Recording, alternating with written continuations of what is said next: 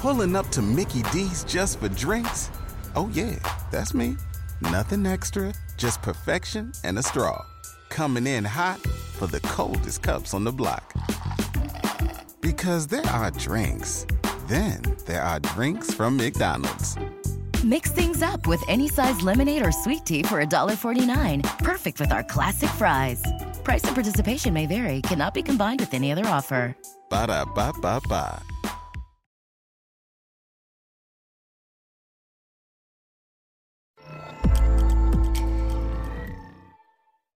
Hello, hello, hello, and welcome back to another week of Do the Work podcast. My name is Sabrina Zohar, and I am the host for today's episode. Guys, I am so excited. I have a really good friend here and an incredible guest. I have Manoj Dias. He is the co founder of the app Open, one of my favorite meditation apps, and I promote this all the time because I have been using it. And actually, Manoj got me into meditation. So I'm so excited for you guys to meet him and get well acquainted. And this is going to be one of my favorite episodes on how to utilize meditation for your anxiety, how to help through this, and really start to gain control over your thoughts so they no longer control you. So I'm super excited, and let's get going.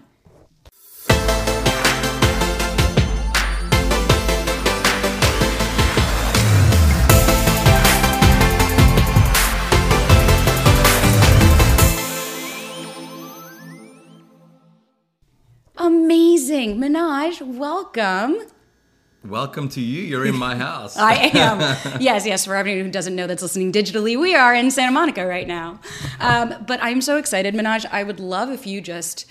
I like when like my guests introduce themselves. So if you could tell the viewers and the listeners kind of your journey and how you got to where you are, because for anyone who doesn't know, I met Manoj 2017 and mm. I met him when he was in New York doing um, a meditation event. Mm. And you actually got me into meditating. Mm. I love hearing that. That's yeah. really sweet. Thank you. Um, sure. I mean, I personally hate introducing myself. uh, I think I'll start at the beginning. Um, and the beginning for me really is, is that I was exposed to meditation at a young age. I was exposed to spirituality at a young age, but it didn't really catch. It didn't really grab me. But uh, later on in life, much later on in life, I was going through a whole series of, of health issues. And it began with a panic attack, a really yeah. big panic attack that led to uh, depression, led to an eating disorder, um, led to um, ADHD medication, led to an addiction. Uh, so it was a whole host of, of things that kind of came together at the one time over a period of about three to four years. And I was quite sick.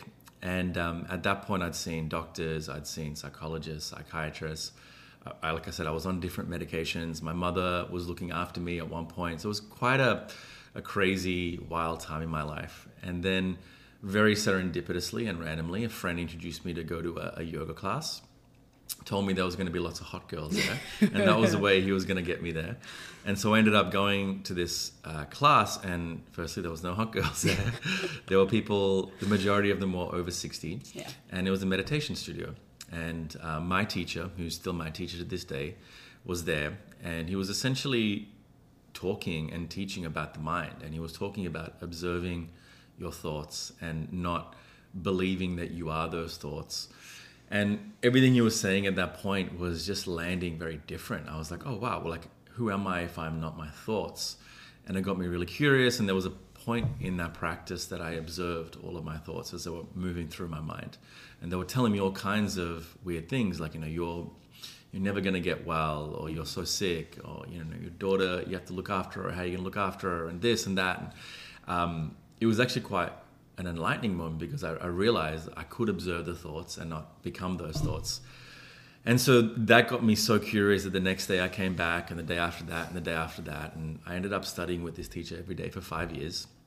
Um, I still, you know, keep in touch with him. He's in Australia now, but it began to slowly change my life. Um, it began to first help me with sleep. I started to sleep a lot better. Uh, my anxiety started to go down. I was off medication at that point. I let go of all of my addictions. Um, and gradually, my perspective on life began to change, and my relationship with my suffering began to change. And you know, it was never in my life path to teach. I was in I was marketing and advertising. I was quite successful, um, but always felt like that was a bit empty.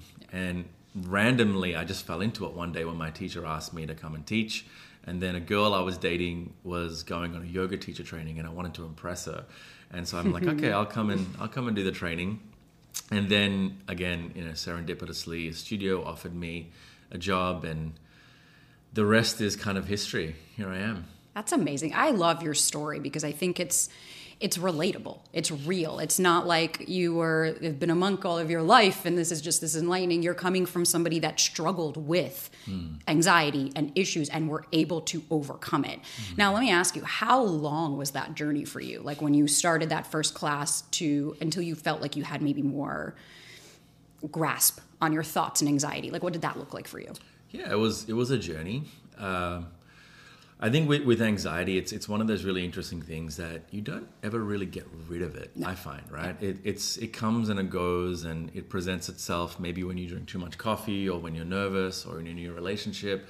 But over time, you start to develop a different relationship with it, yeah. and that relationship is one that actually doesn't leave because you'll have knowledge and context and wisdom when anxiety arises, how to how to meet that, how to yeah. manage that, and how to get through that next moment.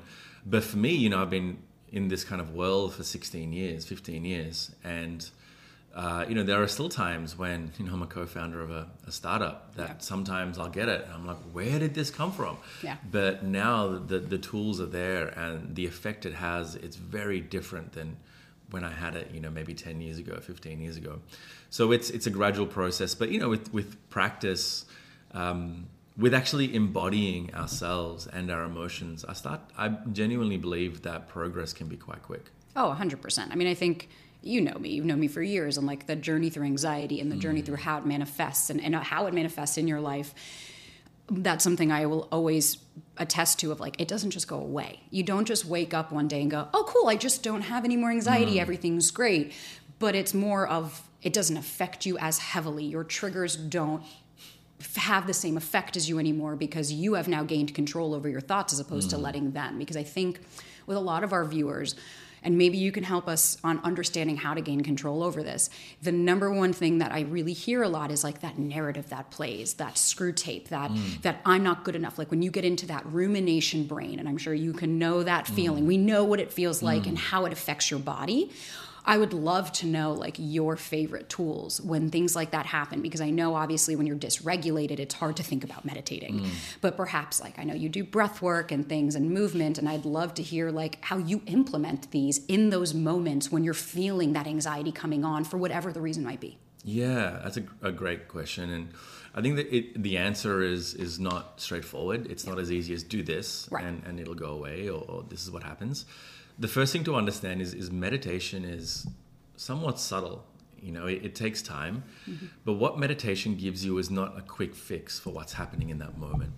Uh, meditation really transforms how you think about the anxiety. So, you know, physiologically, I remember reading once that you know love and fear are experienced in the body in a very similar way, right? Where our heart starts to beat, our palms get sweaty, our mind starts to race. The difference is the thoughts around it. Right. When, when, we're in fear, our mind is telling us, "Oh shit, we gotta like run or we gotta fight." We go into the flight or fight response. Our sympathetic nervous system gets activated, and all our thoughts are around survival at that moment. Yep. And love is obviously a very different experience. So with meditation, because it's a gradual practice that takes um, time and it takes patience, we start to understand when I'm in a in a state that feels anxious we have a choice. Yeah. And that's that's the biggest thing that meditation gives you is a choice. Like how do I respond to this moment? Like I can notice my heart beating quickly. I can notice my palms getting sweaty. I can notice my thoughts and I can be like, "Oh, okay, I'm having an anxious moment." Right. Um, I don't have to be thrown around by that experience. And that's really the, the incredible wisdom that you gain from practice. Now, on the other hand, there's other practices that just snap you out in a moment that perhaps aren't as long lasting. That just you need a moment of uh, salvation. You need a moment where you just short circuit that thinking. And those are practices like that are very somatic. You know, you yeah. can do a couple of rounds of breath work. You can do some shaking. Um, you can ground yourself with your feet on the floor. Uh, you can talk to a friend. You can have a cold shower. There are all of these different exercises that are very sudden and quick but they don't have the long lasting effect that perhaps a meditation practice does. And for me, the, the real power in navigating anxiety with mindfulness is having all of the tools. Yeah. Right? So you have a consistent meditation practice which which changes your relationship and your brain uh, to the experience and the reality, and then you have these little things in your toolkit that you yeah. pull out when you need it. Um, and also you have the wisdom with both of those experiences to know that hey if i drink coffee at this time this is what's going to happen right or if i'm on a date and they say this thing oh i'm triggered and that's what what's happening so you you gain not only the the accessibility to a toolkit that will help you in the moment, but you'll also cultivate your mind. You'll become smarter essentially yeah. to navigate moments as they arise in your journey. Yeah, I found meditation for me personally helped my self awareness, mm. cultivating the self awareness that I think is really lacking. And it allowed me to stop being in a victim mode of everything is happening to me and my mm. life and all of this, and look at the cards I was dealt. And instead, it allowed me to go, wait a minute, you are literally attaching to this. Mm. You are, I, I was self identifying as I'm anxious. And as my therapist always said, no, you're not anxious, you have anxiety. And so I remember, I'll never forget when you actually taught at our first software event. Mm. And um, I remember when you did a metta meditation, and to me, that is one of still one of my favorite meditations that you mm. do. Like anytime, so for anyone who's not on open, get on it. And every day there are daily meditations, which is what I love. I I listen to those every single morning, and I do the ten minutes to like set my day up. Mm. And when I see your name, and it's like some kind of metta meditation, it it really allows me to dive in a little bit deeper, I think, into like where the kinks still are. Because mm. I think a lot of people struggle with meditation because the thoughts take over and then all of a sudden mm. your brain is going in all these places but for me what meditation really allowed was like to hone, is, hone in on my visualization right. and now moving through the grief of my losing my dog and being able to reconnect with little me and do the inner child work meditation has become the most important part mm. of my toolbox and i love that you even brought that up of having all of these things that you can use yeah. because i think what that really teaches us is like you said it doesn't just go away but these are ways so that you can start taking control so it no longer controls you. Yeah. And to what you said that all meditations aren't equal right? right, like when we think of meditation and perhaps you know some of your audience has tried and they're like oh it's not for me. Yeah. Like there are so many different styles of, of meditation practice. I primarily work with a, a style called mindfulness. Yeah. um, and it has lots of different aspects to it. You know, it has the very traditional Buddhist aspects of mindfulness, then it has the more contemporary secular mindfulness practices. But inherently, what it develops firstly is a level of awareness. That's the baseline. So we are aware of what's happening internally and we're aware of what's happening externally. And the internal awareness is okay, yes, the, the heart beating quickly, for example um, or the mind is running into this train of thought. Then there's the external awareness, and the external awareness is oh these different sounds that are occurring, yeah. or the way this person is presenting when I'm connecting with them, and over time that level of awareness creates a clarity in our experience because yeah. so much of anxiety is distorting our experience, right? Yeah. It's telling us that something is happening that isn't actually happening. But then if we can be in the reality of the experience, if we can see what's happening as the experience, not the memories that we're bringing to it, not our past experiences, not our biases, then the moment begins to change. Yeah. And so that's one aspect of mindfulness. Then there's other qualities we can cultivate, like like compassion, yeah. like loving kindness. Um, we can use meditation to sleep better, to regulate our nervous system. So there are all these different styles that we can call upon when um, we move through life. But the baseline is awareness. And whether it's dating, having self awareness is yeah. huge for that. Yes. Um, or whether it's really using it as a self care tool to, to nurture ourselves. Yeah, which I love. And I think it's interesting because I, for so long, thought of it as okay, my anxiety is in dating. Oh, okay, well, I fought daddy issues and like all of that. And then I started really doing the inner child work and reconnecting with me and utilizing meditation mm. to do that. And that was huge for me. Like, I'm not sure if you kind of went through that, a journey like that, but it was what bridged the gap for me. And then now that I've done all that, I started to realize, even through my meditation practice, like, whoa, anxiety is showing up in other ways. Mm. Like now it could be how I see finances Right. and how that was triggering for me when I was a kid and how I would see my father interact with money and how that laid kind of on me. So for everyone listening, like anxiety manifests in more than just dating. It's not just somebody triggering and then that it could be friendships, it could be relationships, it could be work, it could be mm-hmm. as you Manoj and I are both business owners, we know how triggering that can be as well mm-hmm. on your self-worth. And so I love that you even are bringing up like the overarching umbrella mm-hmm. of how this affects you in different ways of your life. And let me ask you, did you fall? So let's talk about dating for a second and, the, and and all the anxieties that go around. Did you ever feel when you were dating? Because I know now that you are not more anxious, avoidant. How did you kind of? Where did that lie in for you? And then I'd also love to know like if you implemented your meditation in your dating practices and what that looked like. Yeah.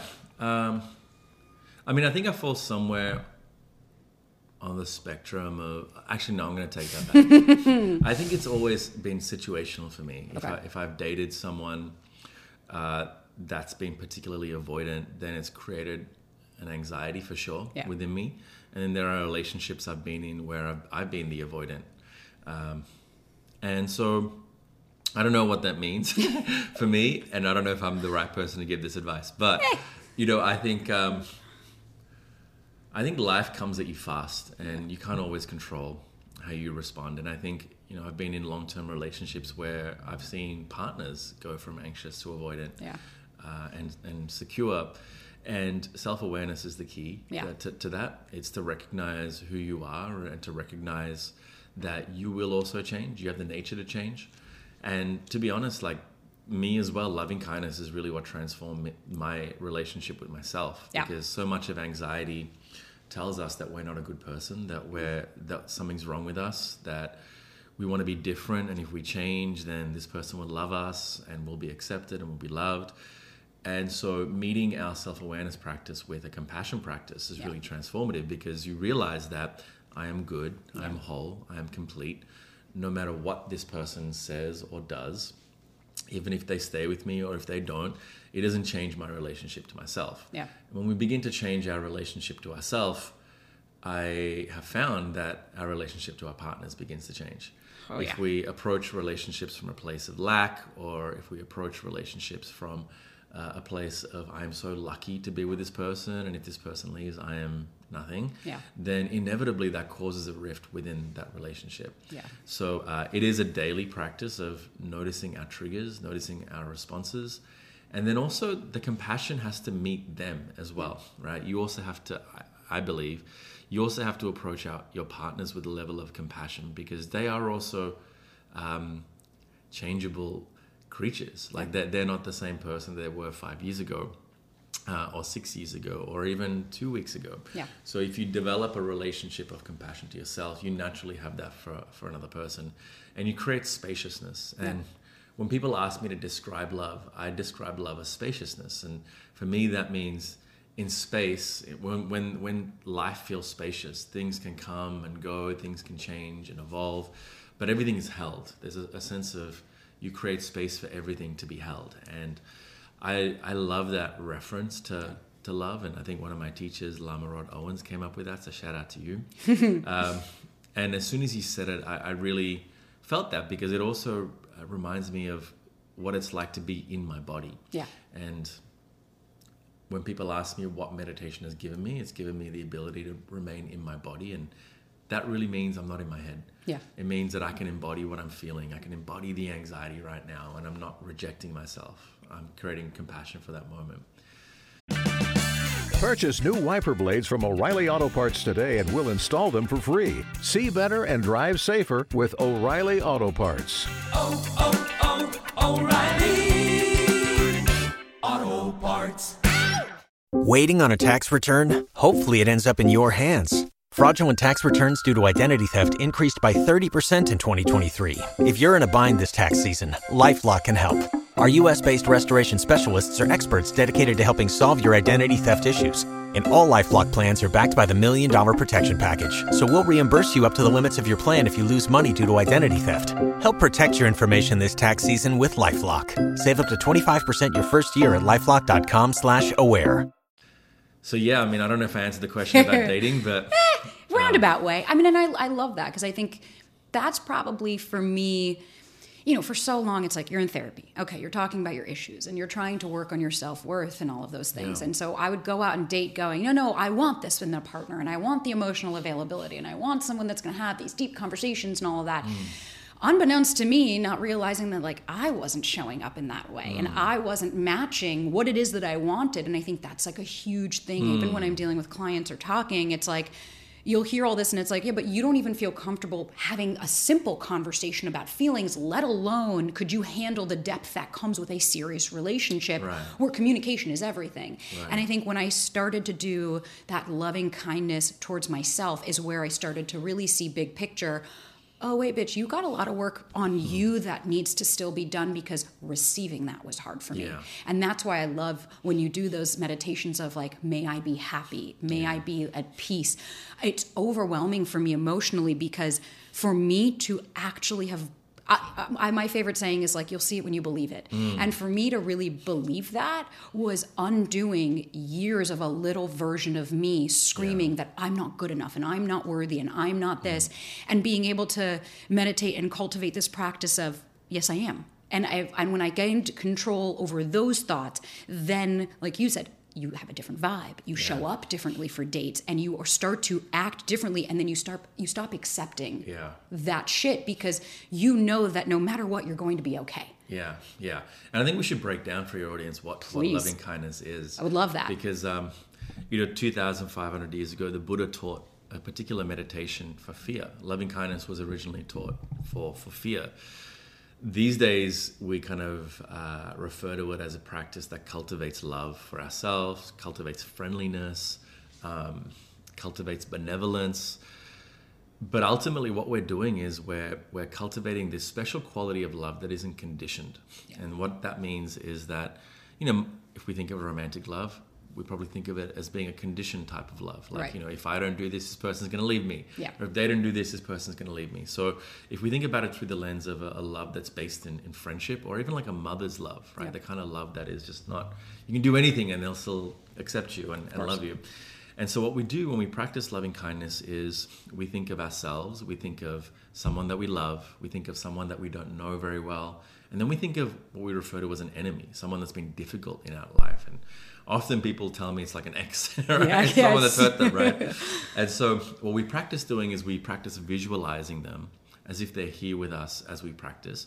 And then we send ourselves and in, in these stages, and then we send to all the other people these wishes. And the wishes are traditionally, may I be happy, or may they, you be happy. May I be safe. May I be free. May I um, be free from suffering. And we repeat these phrases and then we notice what it feels like in our body to say that.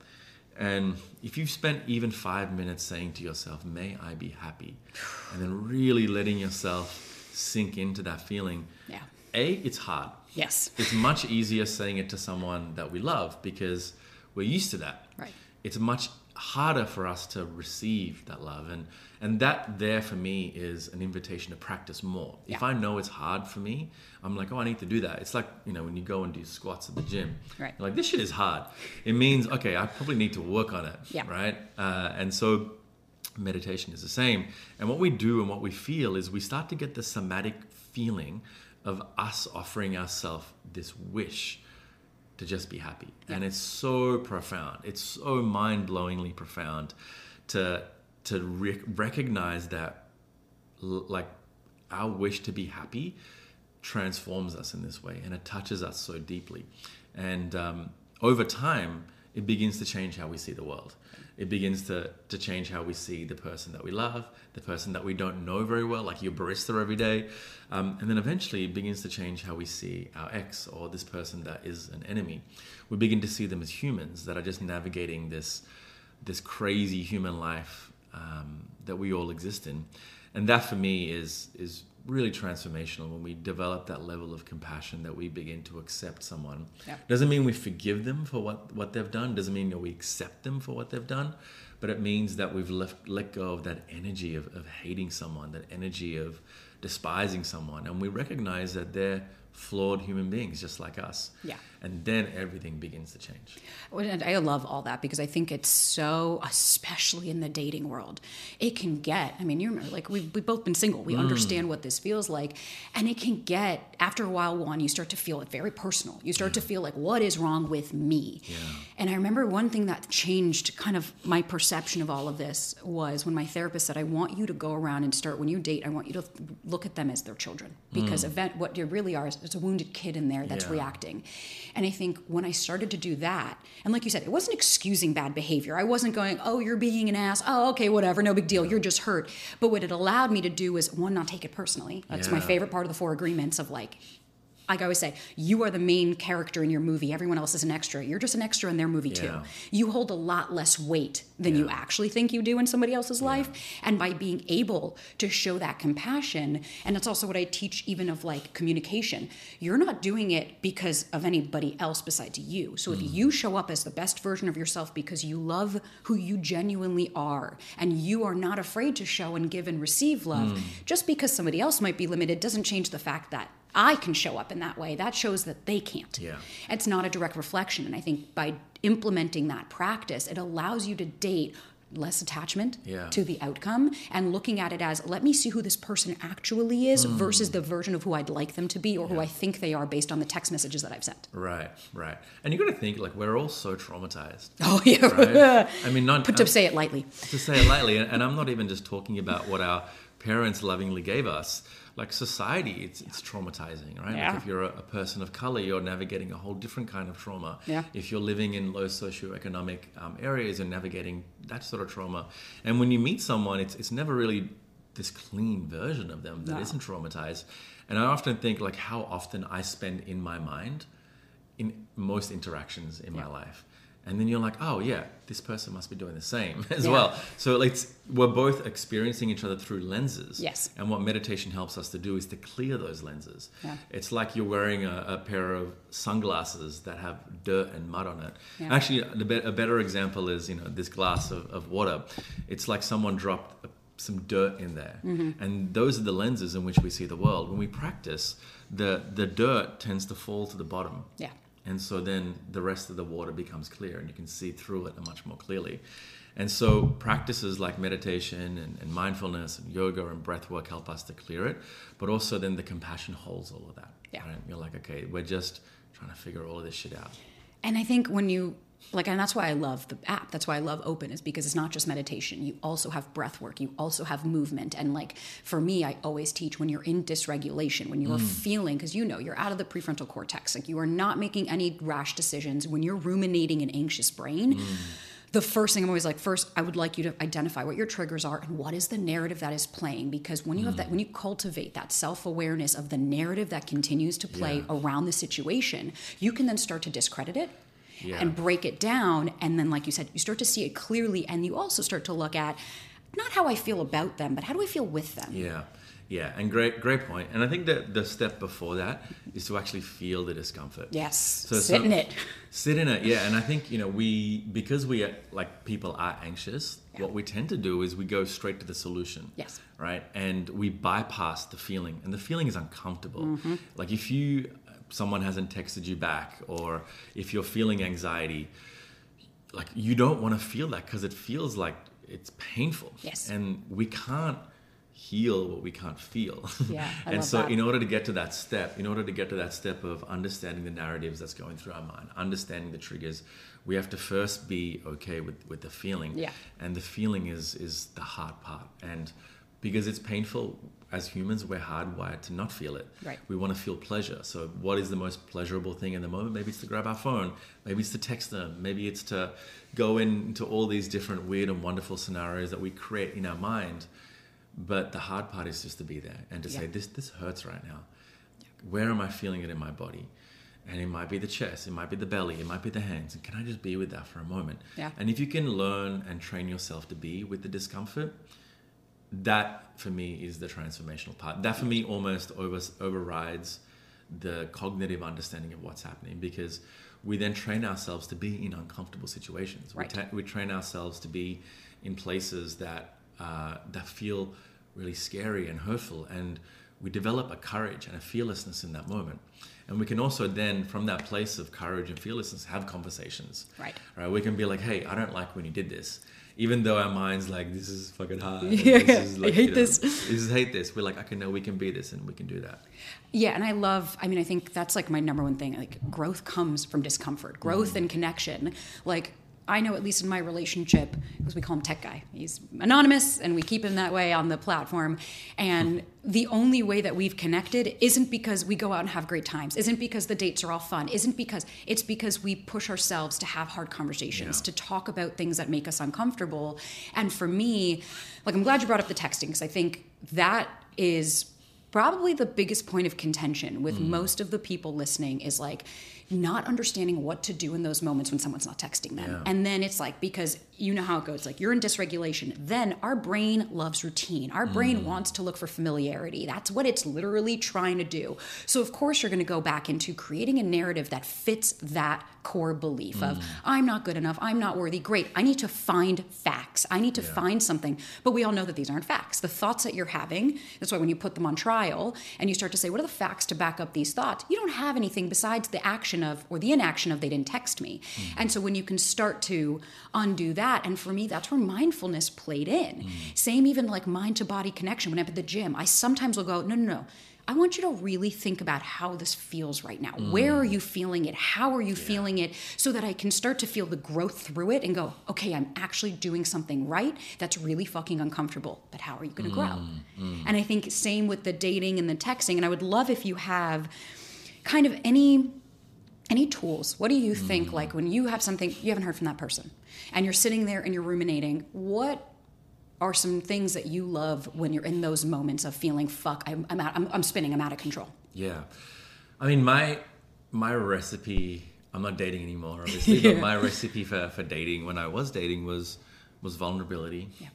It was honesty, and it was dignity. Um, vulnerability because I think you know if you're wanting to to be in love, it takes vulnerability to, to be in love, and, and sometimes it, it takes you expressing something that you may want to keep closer to your chest. You might, you know, do that. And it takes honesty because you need to be really honest with yourself and you need to be honest with the other person. And then the final part was what? What was the final part? honesty dignity Oh, Here dignity. we go over dignity. I was like, Dignity, did we say that? And then the, the, the dignity part is to, to know when to walk away. Yeah. And um, That's huge. So kind of to break down those those areas, I just thought about those on the spot, by the way. I Yay. Write this down. Um, the the vulnerability part is knowing that okay, entering into this thing or texting this thing will likely bring up things for me. Yeah. You know, and sometimes we like to idealize a person oh yeah and they could be our it could be our anxiety speaking right then or it could be our trauma or it could be our conditioning but to, to even wanting to engage with this relationship will take vulnerability Right. and i think that's a part of love and that's that's not going to go away in order to love wisely you need to be vulnerable so Yeah. my thing is like enter into that knowing that you might get your heart broken Right. and that's okay. Like one of my teachers once said, signing up to love is signing up to get your heart broken. Right. In one way or another, either daily or weekly, you will get your heart broken. Maybe it's eventually. Maybe you'll live to be 100 years old and eventually one of you will die, and that's heartbreaking. So that's a part of life, and that's a beautiful aspect of life, right? Um, the second part was honesty, and I think you have to be really honest.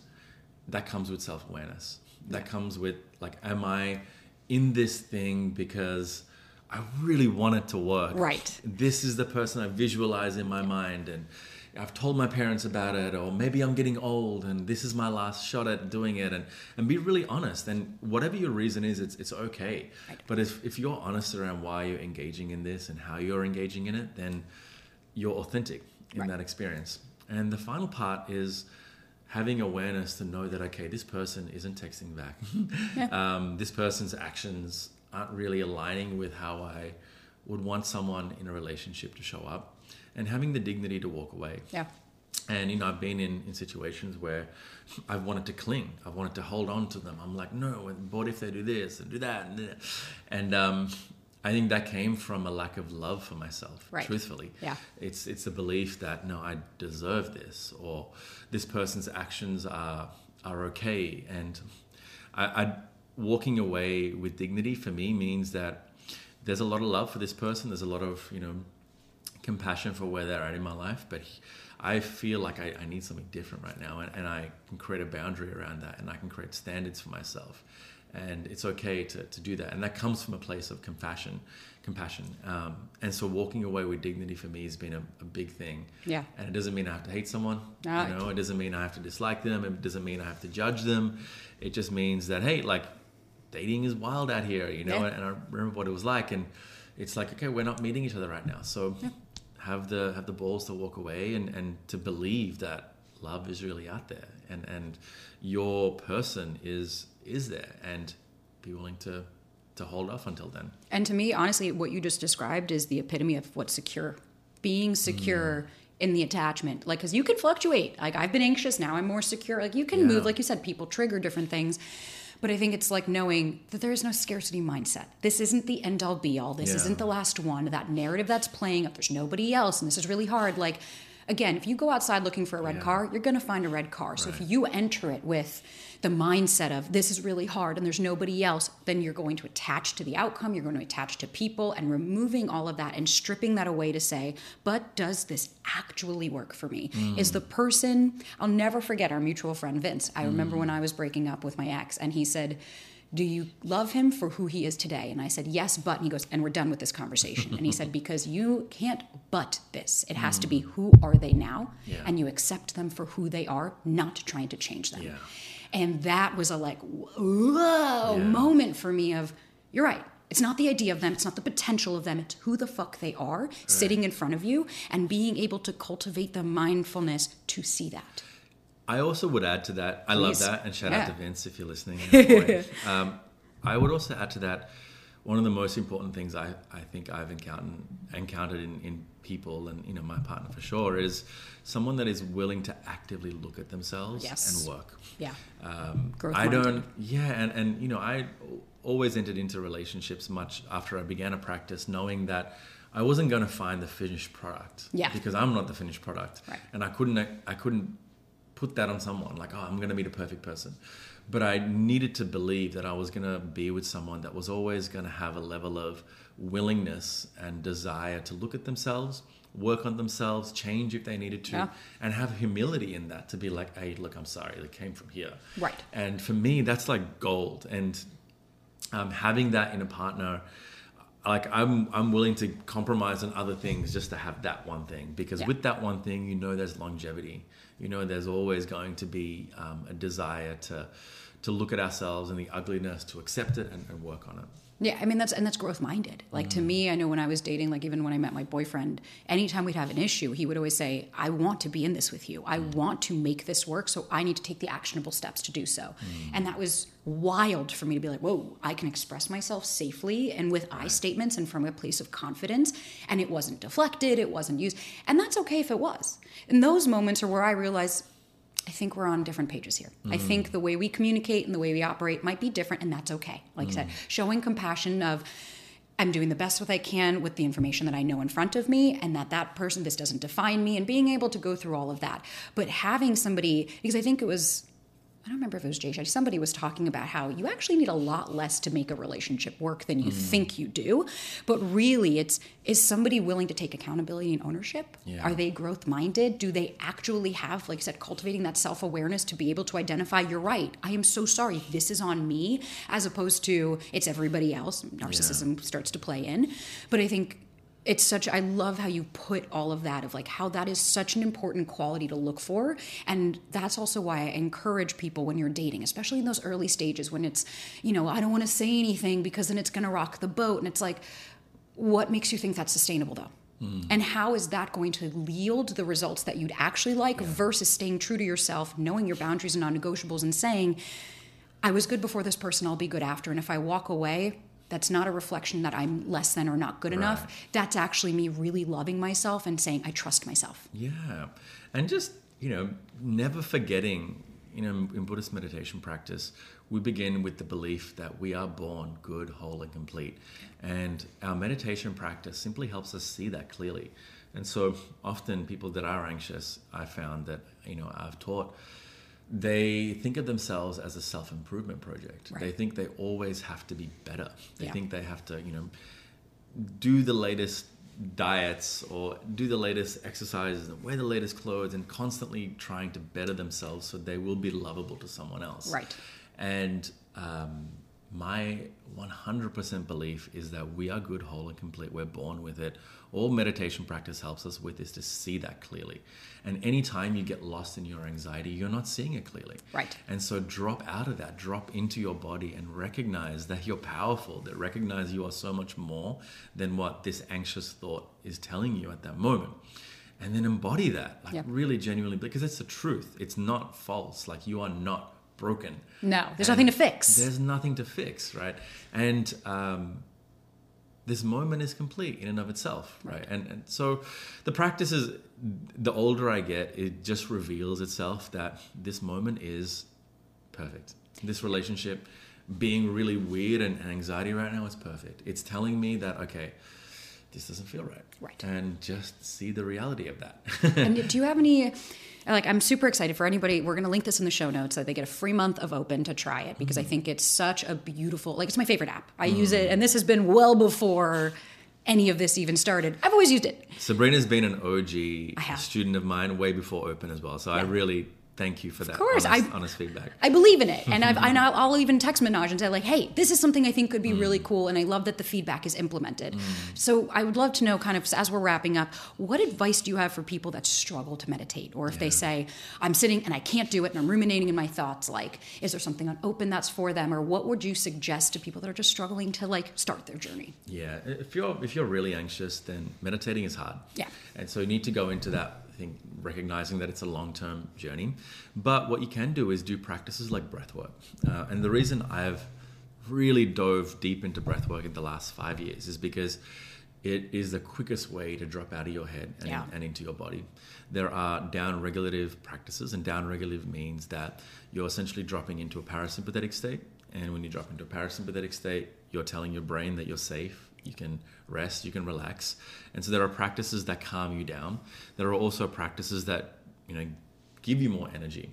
And then there are practices um, that you do over like a 60 minute um, period, which can, you know, people have reported it being transformative in the Yeah. sense that it really begins to allow you to feel your feelings. Yeah. It begins to shake you up a little bit, and you know you can scream and you can bang your feet, and all of these practices just drop you into the body. And my whole teaching these days is around the body. It's like how much can we experience through the body? Because when we're in the body, we're in our feeling state, right? Yeah. We can feel when we're when we meet someone. We can feel it. We can drop into intuition. We can drop into a sense of safety. When we're in our minds, we're thinking, Yeah. "Where's this gonna go? Is this guy right for me? Is this girl right for me?" Blah blah. blah.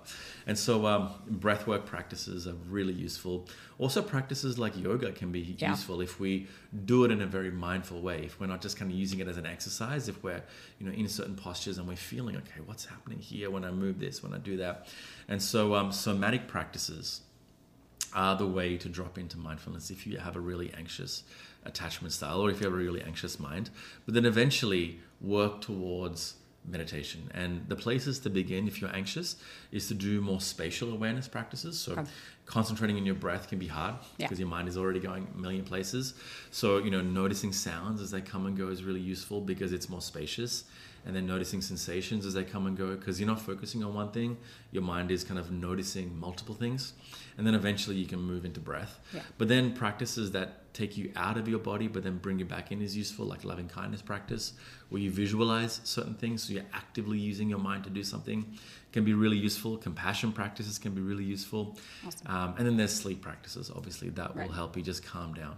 Yeah, and I have to like quick little story even before we end of like how I I was so proud of myself this weekend. I on Friday I did a breath work on open and it was like 20 minutes. And I remember just after thinking being like I can't do this. I can't do this. And I was like, "No, you know what? Sit through it." Like it was like do what the fuck the person is telling you to do. And by the end of it I started getting that high where I was like, oh, this is why we hmm. do it. And I started to feel it. And I came out of it feeling, wow, I'm really proud of myself. I pushed myself. Mm. And then Saturday, my boyfriend and I went on a hike. And after we started going, started going, and he's an avid hiker, but this was a new one for both of us. And we, about two and a half hours in, all of a sudden realized like, we're in the middle of the fucking desert. We are three hours away from the car and on the hike that we thought was significantly more difficult than we thought with the heat and the dog was about to pass out the moment hit of we're fucked mm. and i remember just sitting there and i was like okay i can choose to freak out or i can choose to say we're going to get through this mm. and we're going to figure this out and i tapped into my breath work mm. i started going four in i was box breathing just to catch my breath and not yeah. panic and the whole walk through i just kept saying i'm going to acknowledge this sucks you're yeah. right. I'm here. It sucks, but you know what? The car is there and we're going to make it. And I really utilized the you are stronger than you think. And yeah. I remembered the breathwork moment of I sat through something uncomfortable and I made it. Yeah. And the most important thing you said for me there was that you realized you had a choice. Yeah. You realized that you could feed into the thoughts, which were going to derail you yeah. and probably make it worse. Much. Or you could just choose to accept the moment just as it is yeah. and realize you had another choice, which was to regulate yourself and just keep moving forward. And that choice is when, that choice is what we forget we have when we're anxious. Exactly. As always, I'm like, you have you have the power in your relationship, just like the other person. Mm. And it, when did it do? It's like instead of it freaking out and ruining my relationship and going, my anxiety ruined it again. Brought us closer. We mm. got back to the mm. car. We had a big high five, and it was like we did it. And I think ending on that of like you have the choice on what your thoughts can do to you, mm. just like you're having them, well, you can have other ones. And mm. once you mm. start to cultivate, and I think by implementing meditation to really be able to distance yourself between the thoughts and then attaching to them yeah. is such a beautiful practice. And I think start with five minutes a day. Yeah. I also think like meditation isn't the panacea. It's it's the gateway, right? Yeah. Meditation really just changes how you see the world. Totally. And so don't rely on any one thing. Yeah. Um, I say to fix you. It just should help you see the world differently. One of my teachers always said that meditation um, doesn't make you a better meditator. Meditates you, meditation makes you better at life. I love that. And that perception is really what we're cultivating through through sitting down and, and, noticing. Yeah, and I love that. And I think that's why I'm so excited to share open with the community because it's something else to add to your toolbox. Mm. It's another means to say, cool, I get to explore myself further, and I can't wait to develop this. Like I said, I use it to go through my grief with my dog and inner child stuff. And so I'm just so grateful that you mm. introduced me to this. And I'm so grateful that you were on the podcast to introduce this to so many other people. And guys, again, we're going to link in the show notes. You'll get to be able to try open and you can sit with Manoj live or, um, pre-recorded and be able to actually try all of this and mm. see how it works for you and where the kinks are. Yeah. So thank yeah. you so much for joining us. Thank and I'm you. super excited for everyone to be able to sit with you.